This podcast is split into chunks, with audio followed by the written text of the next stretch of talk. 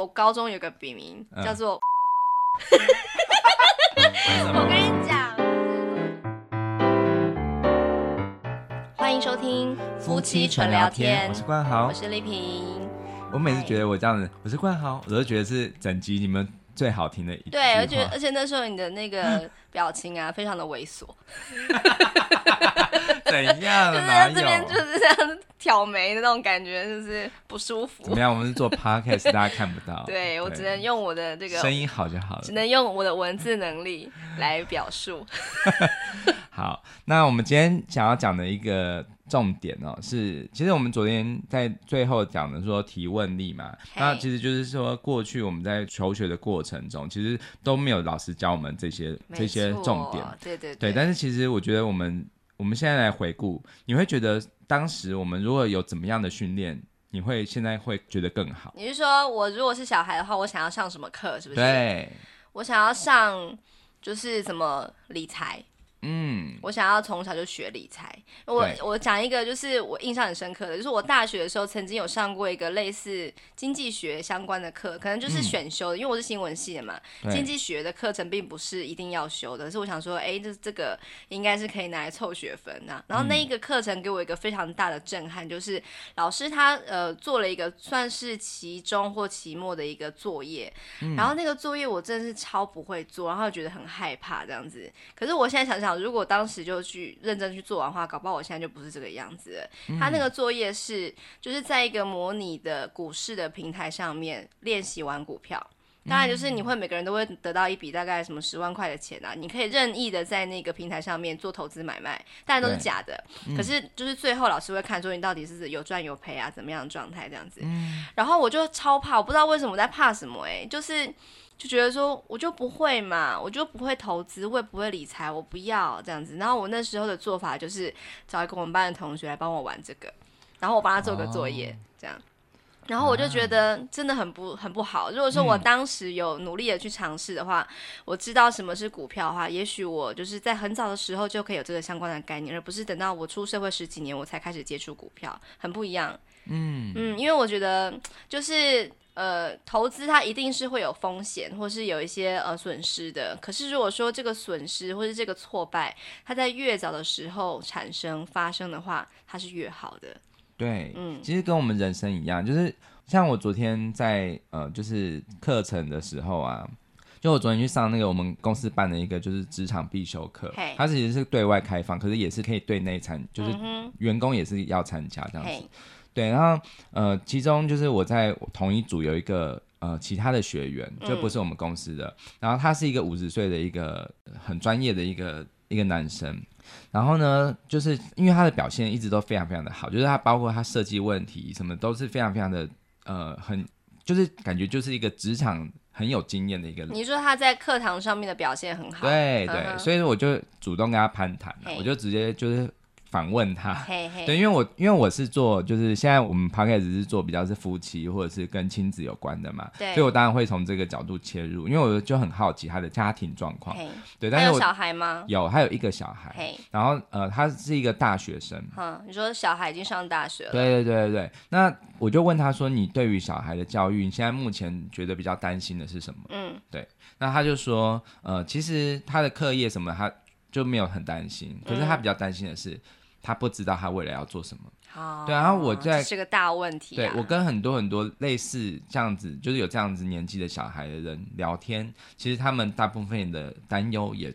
通常是这个，uh huh. 就是因为我觉得现在这个时代跟我们那个时候不一样，对就是说我们那时候其实那个职业的选择其实还是没有到这么多样，对对对，对。可是现在的选择实在太多，对，没错。而且呢，其实，在整个路上，其实你大部分都是接受别人给你的东西，嗯、比如说别人叫你去学数学，你就学数学；嗯、学英文就学英文。可是你从来都没有好好的问自己说。嗯我是谁？嗯哼，我的优势在哪里？对，我适合做什么行业？对，没错。对，那我觉得，我觉得回馈到我小时候，就是我觉得，呃，这件事情也是不需要说一定要上什么什么性向课程或者什么的来了解。嗯、其实我觉得就是给小孩一个作业，嗯、哼就是请你做一个你自己自我介绍的简报课。哦，对，这很重要哦。就是当你自己去学会当一个讲师，嗯、就是我觉得如果你有机会去安排一个。只是介绍你自己的一个简报，就是我是谁，嗯、然后你就开始会找出很多我想要跟别人不一样的东西。嗯、因为人是这样子，就是当你看着别人那么多简报，这么多自我介绍简报，你就可以开始想要找出跟别人不一样的点。嗯哼，这个就是你发现你的特别之处在哪里。嗯，对。可是我们小时候，大家是。没有时间做这件事的，大家就是一直在学东西，然后就是你就是接收就好了，然后你也不要一直去问问题，没错，对。但是其实我觉得你不是说重点是要问问题，更是要问自己问题。嗯，我觉得自己对自己的提问力是非常非常重要的。所以重点是要了解自己嘛，了解自己的优势跟能力在哪里。对，我甚至觉得小孩有一个很重要的一个课程，应该是哲学课。哦，对，通常很多人都觉得哲学是没有用的东西，对不对？可是哲学是所有的学历的根本。哦，对，如果你你在看一部好电影，当一部好电影它没有没有哲学的，就是可以探讨的空间，它就不是一部好电影。就是它没有什么可以挑战的地方，或者是可以讨论的空间的话，对，我觉得所有的东西你都要不断的问为什么，它的根本在哪里？嗯，对，哲学是。真的很重要，但是大家都会忽略掉，对对，甚至会把它贴上一个标签，就是它是一个很空泛的。嗯，但其实它是你你要怎么样去认识自己，然后从自己的微观到巨观，就是整个你在这个社会上，就是我觉得辩论很重要。就是像我自己现在开始，我就会蛮想要去，如果回到过去啊，我我还蛮想要加入类似辩论社这样的社团，因为我觉得那个是一个很好玩的过程，就是。呃，其实它它会有一种重点，就是说，其实一件事情有很多面向。嗯、譬如说，我们在讨论死刑，嗯、或者在我们来讨论，就是台湾可不可以成立就是色情特区，嗯、这些东西其实都没有最后的标准答案。对，就跟这个社会一样，嗯、其实这个社会并没有说你绝对你必须要走的那条路，嗯、就是都可以。对可是你要怎么样在你自己对自己的交叉诘问中，你找到一个能够。让自己心服口服的一个答案，嗯，没有错，就是你要赢得你这个人生的辩论赛，对对对，对，没有错，而且那个辩论不是别人，就是你自己。可是我还是觉得说，现在年轻人就是不懂得自己想要干嘛，或者是不知道自己适合做什么啊。嗯，我觉得就是也不用特别的，就是非常的悲观，想说，哎呀，他们怎么办啊？未来一定没有救啦，这样子。我觉得倒也不用那么悲观了，嗯，因为其实那种惨绿少年的年代我们都经历过嘛。对，就是有时候就是你去。做做看，然后你真的才会去知道说你要怎么样走走到未来的那个下一步这样子。因为以我来说的话，我也不是一开始就变成日文老师的，对啊，我甚至不是很早的时候就学日文，我是快要毕业的时候才学日文。所以就是我觉得没有什么，嗯、呃，一定非得立刻做好正确决定才叫正确的人生，而是说你可以慢慢的就是透过这些人生的积累，然后一些也许是错误的选择，可是也许之后都会变成一个你现在的样子。对，那我想要问你，就是你你以前大学是学新闻，对，那你是从什么时候开始决定要走这个科系呢？呃，其实我呃一开始的时候，我并不是。在很小的时候就说，哦，我要当记者，我要当主播那样子，不是那样。但是我呃在很小的时候我就有发觉到，我是一个很会写东西的人，嗯、我喜欢写，而且我能写，甚至是老师会夸赞我，然后甚至说那时候我在一个就是嘉义的一个小学念书，嗯、然后我那时候小学六年级的时候有去上一个附近的一个作文班，那那个作文班的老师是呃当地的那个一个公立女中的老师这样子，然后他就跟我讲说。哎、欸，这个国中啊，虽然说，呃，要进来的话是不需要考试的，可是如果说你愿意的话，你可以直接上我们学校，你可以不用考。欸、他是怎么样看到你的文章的？哦，他是我的作文老师啊。哦、OK OK。对，就是我去上他的作文课。然后他的另外一个身份就是老师，这样、嗯、就是那个学校的老师。哎，这样是不是在外面偷偷开班？啊，没关系，那么久就已经过法律时时效性。然后就这样跟我讲，我就才说，我就有那时候有一个概念说，说哦，原来我的东西应该是不错吧，或是让老师觉得写得好，嗯、所以我可以不用考试就可以进一个国中这样子。嗯。然后慢慢就累积一些一些经验。我有一个印象蛮深刻，就是说当时有一个学校有个课程，就是要听一个广播节目，然后把你听到的。故事写成文章，写成故事这样子，哦、oh, 我觉得那个超好玩的，就是里面出现的角色，我甚至把把那个名字拿来取我家狗的名字，就是很喜欢这些事情，嗯、然后喜欢把自己听到的东西写下来，然后就是这样一直长大之后，后来就是上国中的时候嘛，嗯、也会喜欢投稿啊，那时候就是投稿正风行，啊、就是投哪一个？就是桃园青年，哦、然后可能会有一些小短文啊，或者是一些就是风花雪月的东西。那你的笔名是什么？我忘了，可是我高中有个笔名叫做韦夫人。嗯为什么？我跟你讲，就是如果说现在有跟我同个高中的人，他应该觉得说、嗯、你就是韦夫人，来认亲，欢迎这下面留言，就是桃园桃园的阳明高中毕业的话，如果说跟我同个学校过一段时间，嗯，就是我那时候非常非常喜欢小熊维尼，那我可以叫你一声席太太吗？我不谈政治。没办法，这实在太好笑，因为我立刻讲到那个，就是那个整个那个背景开始变红，我小粉红，没有，我反正就是我那。那我现在是维尼耶，我是维尼吗？克里斯多福？那不是米老鼠吗？我就那时候就是取一个韦夫人，然后就用这个笔名，嗯、然后开始就是很大量的发表文章在校刊上，然后我就真的是超级喜欢写的，什么都可以投，我也忘记了，反正。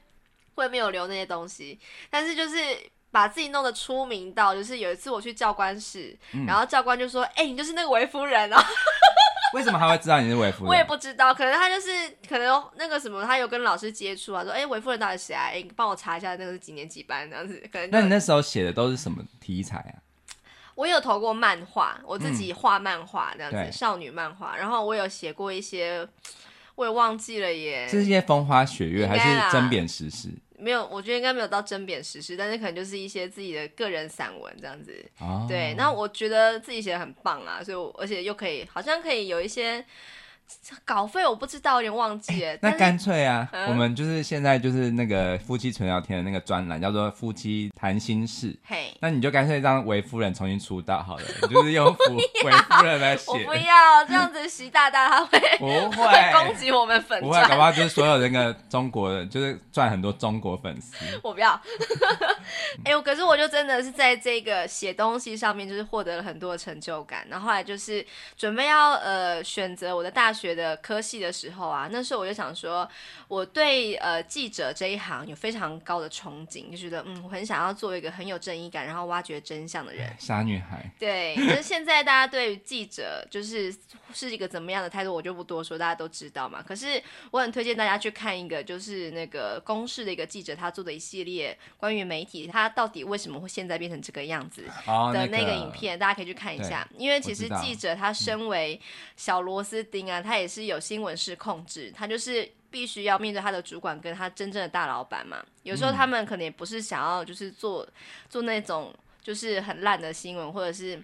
抄人家的东西啊，或是问一些很烂的问题啊，可是有时候真的是身不由己，嗯、所以我觉得大家还是要保持一个开放的心态，不要就是只是在那边一个劲的骂这样子。对对对，其实记者是一个很伟大的工作，没错，而且还是会有很多很棒的记者在努力的默默耕耘啊。对啊，那但是你在大学的时候，你是从几年级开始就决定自己不适合？这一行，呃，而且我那时候就是会这么锁定在新闻，其实因为我我当时选择的升学的管道是推甄，嗯，就是我想要推甄世新新闻，然后那时候世新新闻就是只有看他的那个学测的成绩，哎，基测嘛，基测成绩只有看国文跟英文，哦，他就完全排除了其他的我烂的科目，什么史地啊、数学啊这样子，地理什么的，然后就完全的适合我啊，所以我就是用蛮好的成绩就上了。哎，好奇怪哦，其实我觉得记者还是需要。兼备着历史跟地理的知识啊，是是要不然第一个是你会容易迷路嘛，所以我就不能做国际记者啊。对，还有文史很重要，因为我觉得记者要有这个素养。没错，啊、可是我就是历史地理学的很不好，可能那时候就是没有一个非常棒的老师可以启蒙我，嗯、或者是我没有看到什么很有趣的课外读物嘛。总之，我就是对这两科非常的没有自信，嗯，尤其是历史。然后后来就是呃推甄成功之后，我大概就是像可能大。大二大三之后吧，就慢慢的有接触到业界什么样的状态啊，然后我也觉得说，我好像没有那么一定要走新闻业，嗯，这样子。可是我觉得说，也许文字这个东西是我可以继续延伸下去的，所以我第一份工作是在出版社当童书编辑。嗯嗯，对，那个出版社其实真的出很多，就是翻译国外的漫画。对，我那时候比较主要处理的是对韩国的科学漫画，然后就是也是做编辑该做的事嘛，嗯、就比方说，哎，你去那个做文字的编辑啊，然后跟那个翻译对口啊，然后去找相关的领域专家来帮你写推荐序等等的，就相关这些事情。嗯对，那第二份工作呢？第二份工作就是在一个企划公司，就算是一个公关公司吧，工作就做一些文字企划，然后提案的的工作这样子。嗯、哦，我印象很深刻，就是其实我那时候啊，还不像现在这么的能言善道，嗯、然后甚至说就是突然的把我叫到台前，就是做这个专案简报，我会紧张到就是双脚发抖，说不出话来这样子。嗯、就印象很深刻，是有一次我们要去做一个提案，在台北市政府。对。当时我的那个主管他是非常的厉害，我那时候二十几岁而已，然后他大我大概十岁，嗯、差不多现在我这个年纪这样子，所以我那时候觉得说他真的是太强了，他真的好会剪报，就是什么都可以死撑说活的这样子。嗯、现在他还是我脸书上的朋友，我很珍惜这个朋友这段关系，对，因为我很欣赏他。然后后来就是有一次我们在那个台北市政府要做个简报嘛，可是刚好跟另外一个案子打到时间了，嗯、也就是说这个案子一定要由我来讲，而不是那个。主管来讲，哦，好恐怖哦！哎，这个就是像昨天楚文他也有讲到，对。可是我，但是我就是真的表现的非常差，然后是应该全公司都很替我担心这样子。怎么差法？就是我会紧张到说不出话来，然后甚至还会干笑这样子。你知道那种感觉，就是你你不要以为笑好像就是可以缓和情绪，不，他就是完全的僵化了这样子。所以就是大家都很担心，想说这完蛋了，就是这个，而且这个攸关这个案子能不能够通过，被市政府就是审核通过。过嘛，所以我想说，我完蛋了这样子。那最后有过吗？最后啊，在那个千钧一发，就是我在那边紧张的时候，那个主管出现了，他带着圣光出现了。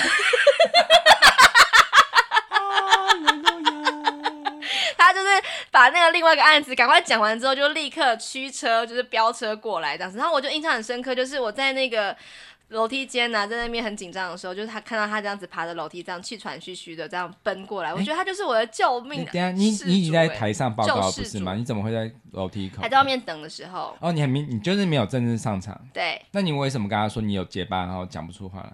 我们有 rehearsal，就是我们有预演这样子，对，然后就没有一次讲的好就对了。我还以为是你真的是提枪上阵。没有没有，提枪在外面等，准备要上的时候，然后我的救兵来了，这样子带着大炮来了。对对对，然后我就真的是松一口气，然后我觉得超级感谢他。可是当然就是，呃，怎么讲呢？我那个主管已经觉得说，这个小妹真的是没有用。哎，可是搞不好 命运的巨轮若 回到那个时候，搞不好那时候。你上台行，然后你一上去不知道这么有一个天光，就是可以就是赦免你，醍醐灌顶，对，然后你最后就表现的超好，危机化解的话，搞不好你就成为一个红人。我觉得那是日剧才会有的这种剧情。为什么？因为我真的紧张到不行，而且我就是一个涉世未深，然后没有什么经验。我真的觉得有时候一点一个气场会改变。的确，压力会造成一个很大的助力。可是当时我真的是一个非常非常紧张又害怕的一个小咖。啊，我好想要回到那时候，就是跟你讲一句话，打开时光电视。我就是觉得你现在那么会讲，你应该现在已经不怕了吧？我当然不怕啦，而且我现在给来台台北市政府来面前，我不要讲一个简报，反正我就真的推荐我们的 podcast 给台北市政府，快点来台北市政府的的。市民们是不是常常需要坐公车跟捷运？是我告诉你，就是我每个听众，他就是长期的搭乘捷运跟公车，没有听我们节目不行。怎么说呢？他有一次啊，嗯、就是突然忘记带耳机出门了，嗯，他就觉得我今天到底通勤要干嘛？就是我们厉害在这。可是他戴耳机，他可以听别的节目，为什么就偏要是你们？你们夫妻纯聊天，你们到底有什么特别的地方？换你，你来说。我先请我主管来一下。他现在还在开车，反正就是那时候我真的觉得印象很深刻，就是我觉得对我来说，但当然是以这个案子来讲，当然是一个完美的结束嘛。可是对我来说，这是一个非常大的挫败，嗯、就是我根本就没有上场，然后我就是好像也把这个球丢给人家做而已，这样子，就是就就是给人家就是投个灌篮这样，然后我就觉得说。啊，我真的很不会剪报哎，这样子，嗯，但也是，嗯，经过这些历练嘛，然后我慢慢的知道说我要怎么样，就是去跟别人说话，然后就是在站在讲台上面，我觉得有很大的一个帮助，是我后来当了老师。嗯、当老师之后啊，你是必须那个场子都是你的嘛，那你必须要 hold 住那个场，然后跟学生讲你所有的东西，你的所知的一些知识这样子。嗯、所以我觉得那个好几年，至少有十年以上的经验，给我很大的帮助。对。嗯，真的，我觉得其实这种成长的感觉，就是在一次一次累积中，嗯，它就是你所有的人生的历练，其实它都是一个养分嘛。对对，那其实像我自己也是哦，我也从以前我不觉得我自己是一个可以讲话的人，嗯哼，就是我我不是一个表达型的人，其实我蛮内向的，对呀。然后我必须要跟大家就是一个很大的就是公开一件事，就是说，其实大家会觉得所有广播人都是很能言善道，或者是很。外向型的错，嗯，我们公司有很多很招牌的主持人哦，甚至是那种谈话性节目，就是访问了无数的。哦，我知道你说谁？对，有两个，对，有两个，他们都在就是性向，就是我们公司有那种给内部做的性向测验中，他们全部都是超内向的人。其实我也是超内向的人哦。对，我跟你讲，其实真的 这件说话这件事情不一定是代表他你外向或内向，其实有时候你内向，你反而可以很忠于自己，然后你有时候你是可以。更是没有顾忌的去讲出你的想法的，嗯、对，像我真的觉得我我必须要说，我在广播电台我看到的那种，他其实本性是完全不一样，就是他下节目的时候，他是很害怕跟人攀谈。对对对，我也是。哎、欸，你知道我是怎么样夸张吗？就是我如果在路上遇到一个我认识的人，嗯，我远远看到他，然后我确定他不会看到我，我就会绕道离开。哦，我，我就不想要跟他讲话。你是个性上是比较。就是害怕跟，就是不想跟他多聊啊。就算是那个人，他是我不错的同学或同事，可是如果说我有我有办法判断出，我可以不用跟他有对谈的机会的话，我就会直接离开那个现场。哎、嗯欸，可是昨天像那个建文姐啊，她有就是分享一个妙招，我觉得这个很神奇。我就是到倒是想要就是跟大家分享看看，然后就是看大家的想法，就是可以去实际去测试看看是真的吗？嗯他就说，如果你跟陌生人讲话的时候，你如果紧张哦，你可以看着对方的左眼，左眼就是你右，譬如说你要面对你的那个另另外一个人嘛，然后你的右手那个位置，他就是对着他的那个眼睛是当是那个人的左眼吗？对象的左眼，对，对象的左眼，然后等于说你右手你右眼看到的那个、哦、那个，对对对对，为什么是左眼？你看着他的左眼就比较不会紧张。为什么是左眼？因为是左右脑的关系，就是我们、嗯、我们的。左脑是处理比较理性啊，或者什么，嗯、然后右脑是比较感性的嘛。嘿嘿，那其实你看着对方的左眼的话，其实你就是基本上是用你的理性去思考。嗯，对，等于说是你看着对方左眼的时候，你比较是会一直去用你的理性去控制这个，你就比较不会这么的感性的那种紧张。哦、呵呵对，这个是很神奇。然后他他有讲到一个，我也很很惊讶。他就说跟日本人讲话的时候是要看着对方的鼻梁。上面的鼻梁，为什么不能看着对方的，直视对方的眼睛？为什么？他说那是一种礼貌，就是日本人比较不喜欢你要直视对方的眼睛。真的假的？我不知道，就是我就昨天第一次听到这个，我就觉得很很奇妙，就是每个地方的文化，嗯、有什么理论科科学的根据吗？我也不知道，其实我就他主人就是大，就是有这样子讲到这个，所以我就觉得很有趣，我就把它笔记下来。但是我想要亲自去测试。但是其实后来我慢慢发现，因为我们我比较不会害怕跟陌生人讲话。对啊，你不会？哎、欸，我真的觉得你很奇怪。就是、像我去理头发，我去剪头发，我都会跟他聊天。对，可是我巴不得所有的洗头小妹都不要跟我说话。对，因为因为其实我是觉得说，在那个空间，就是大家就是一起一会嘛，然后就是。就是可以聊一聊啊，但是我我通常我是会在中断之后我才会开始话题。哎、欸，我跟你讲，可是我觉得很很大一个原因是因为你那时候不能够用手机，因为毕竟把眼镜拿下来，对，就是没事干很干，所以才会拿才会就是跟别人攀谈嘛。好可是我不会啊对。对，其实因为我是一个很爱讲话的人，可是我会比较喜欢在很安全的空间讲话，特别是闭着眼睛。其实你可以跟我主持的时候，你会发现我常常闭着眼睛。没错，像神游一样。对，因为我觉得这样子是我最自在的时候。然后我跟你说，我的。广播缘分在我小时候就有了，因为我以前小时候在就是我的厕所，就是我在洗澡的时候，我都会主持一个节目，叫做《心灵后花园》，是我自己讲给我自己听的，我超喜欢主持的哦。对，我就是大家好，就是现在开始水声，就是大家好，欢迎来到我们的心灵后花园。等一下，你那个之后要后置水声哦。好好好，就是今天我们本集的头号人物就是谁谁谁这样，就是开始会直接主持啊。嗯，就是我我是一个很爱主持的人，嘿，可是我后来就是因为我知道我自己就是感觉是第一个是我声音并没有那么好，就是上帝没有亲吻我的嗓子，他可能还勒了几下，就是我比较 比较沙哑这样子，所以我就慢慢放弃了这个。但其实我的我心里面还是有那种主持魂，对主持魂。然后呢，还有就是。我慢慢觉得自己是内向的，oh. 对，所以我就把自己定位成内向，所以我就比较不会发展这一方面。但是后来我在广播的领域，我慢慢发现说，其实不一定是内向的人不能主持，对，他可以更心灵，他可能更能够体恤对方的心，没有错。所以我觉得内向的人他更是可以主持，因为因为我通常如果太外向的话，反而是会有一种太急于去表现，或者是侵略性过高，对，所以呃就是。很多人会觉得，哎、欸，我好像在这个麦克风前很侃侃而谈，对不对？嗯、其实我我还是会很容易紧张的。嗯、对我是一个，就是如果我会很害怕没有安全感这件事情，嗯、对，很矛盾，对不对？就是我可以跟陌生人谈，可是我比较喜欢的是闭着眼睛跟他谈。对，你说洗头的时候是是，对对对对对。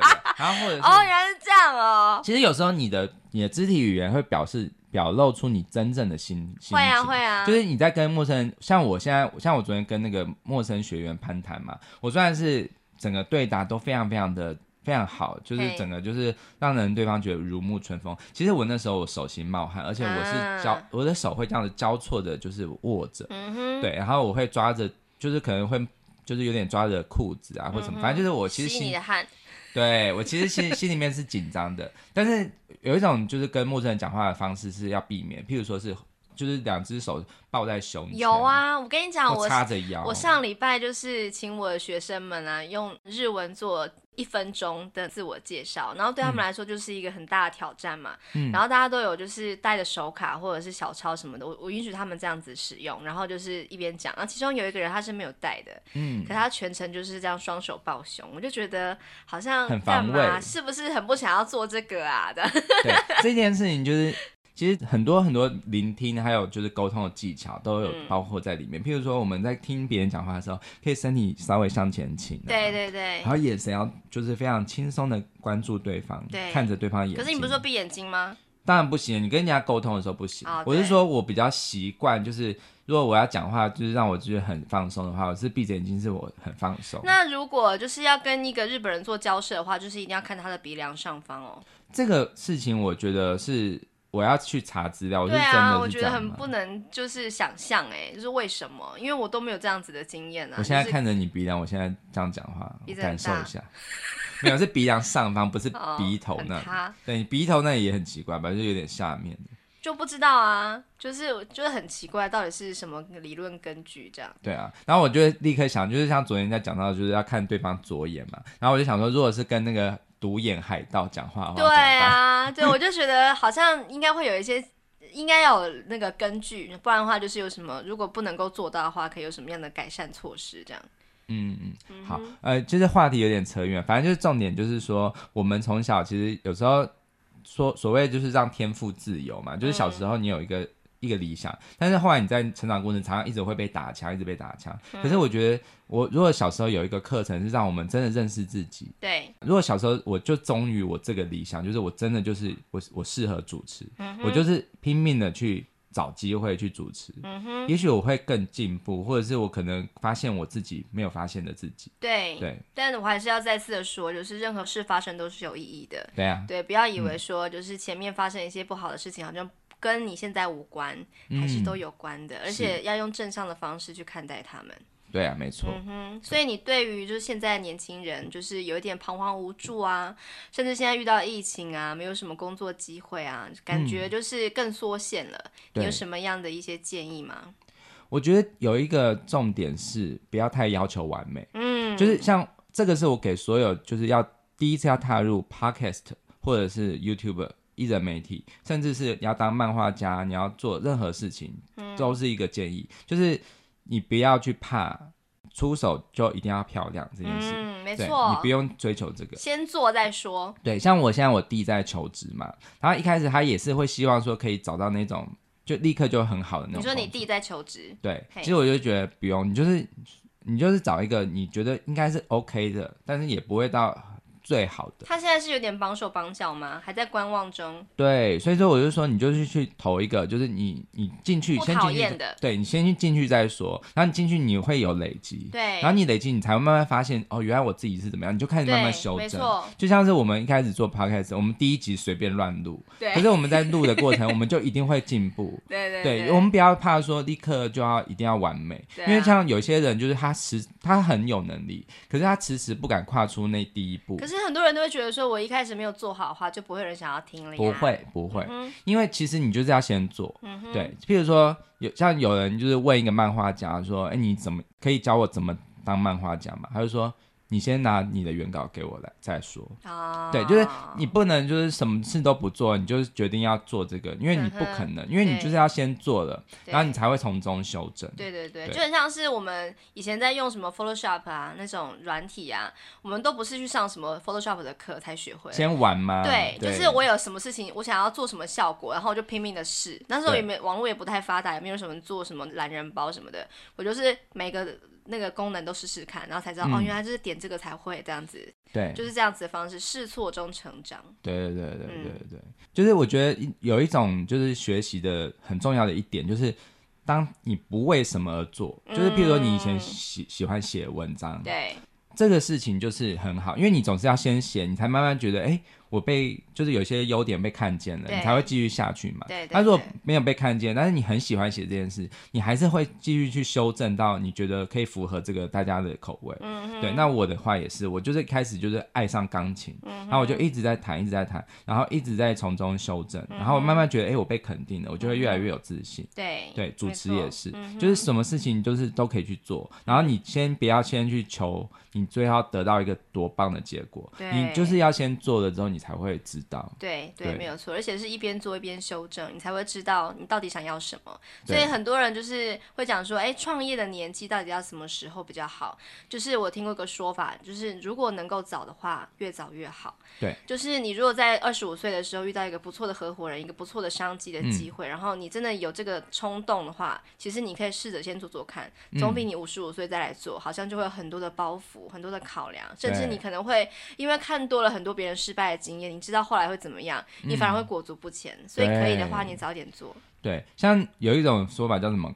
广大，对对，这个就是说，你小你以前笨笨的，你反而是很有很有勇气。对啊，就是没有什么包袱，没有什么束绑的感觉。对，像我以前小时候上台唱歌，我都是超会唱的，就就不是超会唱，就是很敢，很敢唱嘛。对对。但是现在叫我上上台唱歌，我就开始想说啊，我今天音准怎么样？就开始有一大堆的担忧。但是你就是回到小时候，像其实我我觉得像我我公司就是有一个呃，就是柜台的一个。妈妈，Hey. 对，她是一个很好的阿姨。嗯，然后她就是她一直说跟我说，就是哎，她以前有学过开车，可是以前有开过，可是后来现在已经很久没有开了，她就怕开，不敢开了。对，那我就说，那你就再去开。可是因为她现在这个年纪，她就很难就是那么勇敢。对对。她说她以前那么就是有点懵大，对，然后她她现在就是不敢开了。嗯，然后我就觉得这个就是。很怕，就是你你长到撞车，对你长到这个年纪，你反而就是很多事情都不敢做。其实他只要再找一个道路驾驶来教他就好了啦。对啊，对，但是他就是还是跨不了，因为我觉得最大的敌人就是自己了。对，没错。就是当你自己你不相信自己的时候，嗯、其实你再请再好的老师，你还是不相信自己。没错，其实你知道，你刚刚讲唱歌，我有参加过歌唱比赛，你知道吗？你唱什么歌？我参加那个学校的，就是高中的那个歌唱比赛嘛。嗯。然后你就问我说你唱什么歌，我就说呃，就是那个许茹芸。那一首，然后不知道为什么你就猜中，说是金丝雀那一首。为什么我会知道？我不知道。我说，哎，你怎么知道？他有这么多歌，为什么？对，为什么呢？这样子，我说，哎，对，你怎么知道？然后可能我在那个现场吧。不晓得，才不会嘞。然后你就跟我讲说，哎，你好敢哦。我那时候真的很讲话很 对，到底是敢唱金丝雀，还是敢唱许茹芸，还是你敢上台？到底是哪一个？我觉得你真的好敢哦，可是听众更敢。敢在那个听众听众没有选择啊，就是评审也是一定要听到结束这样。反正就是你看，就是广大，对不对？反正我也没有什么没有什么考量，就觉得说我就是想要去拿那个奖金，就是有这个机会，干嘛不试试看呢？当然现在已经不可能了，不可能参加什么超级什么星光大道。你这样让我想到一个往事，哎，就是我们班上有一个同学，他唱歌就是很，就是以前高中的时候，我知道你要说什么。他就是唱歌真的不怎么样，呃，甚至还蛮好笑的，就是会有就是破音啊或什么啊。但是因为大家就很喜欢笑他嘛，但是就是他也喜欢被笑啊，因为他喜欢唱歌，而且他也觉得自己好像我不知道他心态，可是大家笑他不会自己有什么？不知道他可能就觉得就是这件事可以是造成就是大家一阵。旋风的这种对结果，他蛮喜欢。当开心果啦。对，然后呢，最好笑的是他有一次上课，因为他后来就是我们知道他唱歌很难听，我们就常常拱他出去唱嘛。然后他就是常常会就是就很很大胆的唱，很大胆，但是他通常都是我们我们自己私下的那种。就是不是那种有老师在，是什么 KTV 吗？不是，就是那种，譬如我们在同乐会，不是我们在下课时间，我们这样子就是叫他唱，然后他就唱很好笑，他就很敢唱。嗯、可是，在就是有一次有一个老师在现场，然后我们就是说，哎、欸，老师，我跟你讲，他唱歌很棒，然后就是要叫他唱这样子。嗯、但是那种场合，因为有老师，所以他就比较害羞。对、啊。然后我就亲眼看到，因为我他他坐我旁边嘛，对。然后我就看到他就说。啊，不要啦！他就是当跟对老师说啊，不要啊。可是他的另外一只眼睛都在偷瞄歌词，他就是想要说先推迟，然后之后然后稍微看一下歌词，然后背好之后再上去。哦，所以他其实还是有表演欲的。他有那个身为就是。搞笑艺人的自觉啊，可是我不知道为什么我又想到另外一个我的国中同学。怎样？讲完这个我就要把这个这一集结束了，一直在一直在乱聊。嗯，就是我们班上，我的国中班上有一个男生，他就是长得圆圆胖胖的，有点像是老夫子的那个另外一个角色，哦、那叫什么？不是大番薯啊？对，大番。啊，对，就是大番薯，大番薯，他真的长得很像大番薯，就是那样圆圆矮矮肥肥的。那时候就是大家都还在发育嘛，他就是比较慢那个，可是他就是长得胖胖的这样子。嗯，他现在变得非常的瘦，而且是帅哥这样。嗯，然后他以前就是圆圆胖胖的样子，常常被就是身边的同才有点就是。用那种戏谑方式欺负这样，然后就帮他取一个绰号。哎，如果有听到这期节目的话，来跟我认一下。我觉得他这个真的很有怎么可能听到？还有加你脸书？其他同学，叫他大头猫。然后他就是，我不知道为什么，我觉得他好像也蛮喜，他就是嘴上说你不要这样笑我好不好？这样子，我才不是大头猫的。然后这边就是有时候会生气，可是我不知道他到底真生气还是假生气。这蛮可爱的、啊，这没有很贬损。对啊，然后我不晓得，反正我真的不知道他心里怎么想的。可是我就亲眼目睹有一次，他就说很生气，想说你们不要叫我大头猫好不好？喵。哦、然后我想说他其实好像蛮喜欢的嘛，这样子，所以我觉得就是别人对你有什么样的就是批评又如何呢？你可以打蛇随棍上，这感觉就是跟干，我真的很讨厌听人家讲脏话。对，类似这种感觉，对，所以我觉得说，反正就是，呃，以前的一些经历又如何呢？反正到时候就是你就会慢慢的成长跟进步了，这样。对啊，就是从错中学嘛。他现在真的变很帅，真的，哦、真的，真的。好，好，那就这样喽。好，那我们明天要聊什么呢？明天要聊就是我们的日文单元啊，嗯、对，就是讲一个跟考试有关的东西，嗯、因为我们就是成长历程当中有考过无数次的试嘛。对，不知道大家喜不喜欢考试呢？大家觉得考试很必要吗？还是说不要考试比较好？这样子来想一想这些问题。好啊，嗯，OK，好，明天见喽。好，拜拜。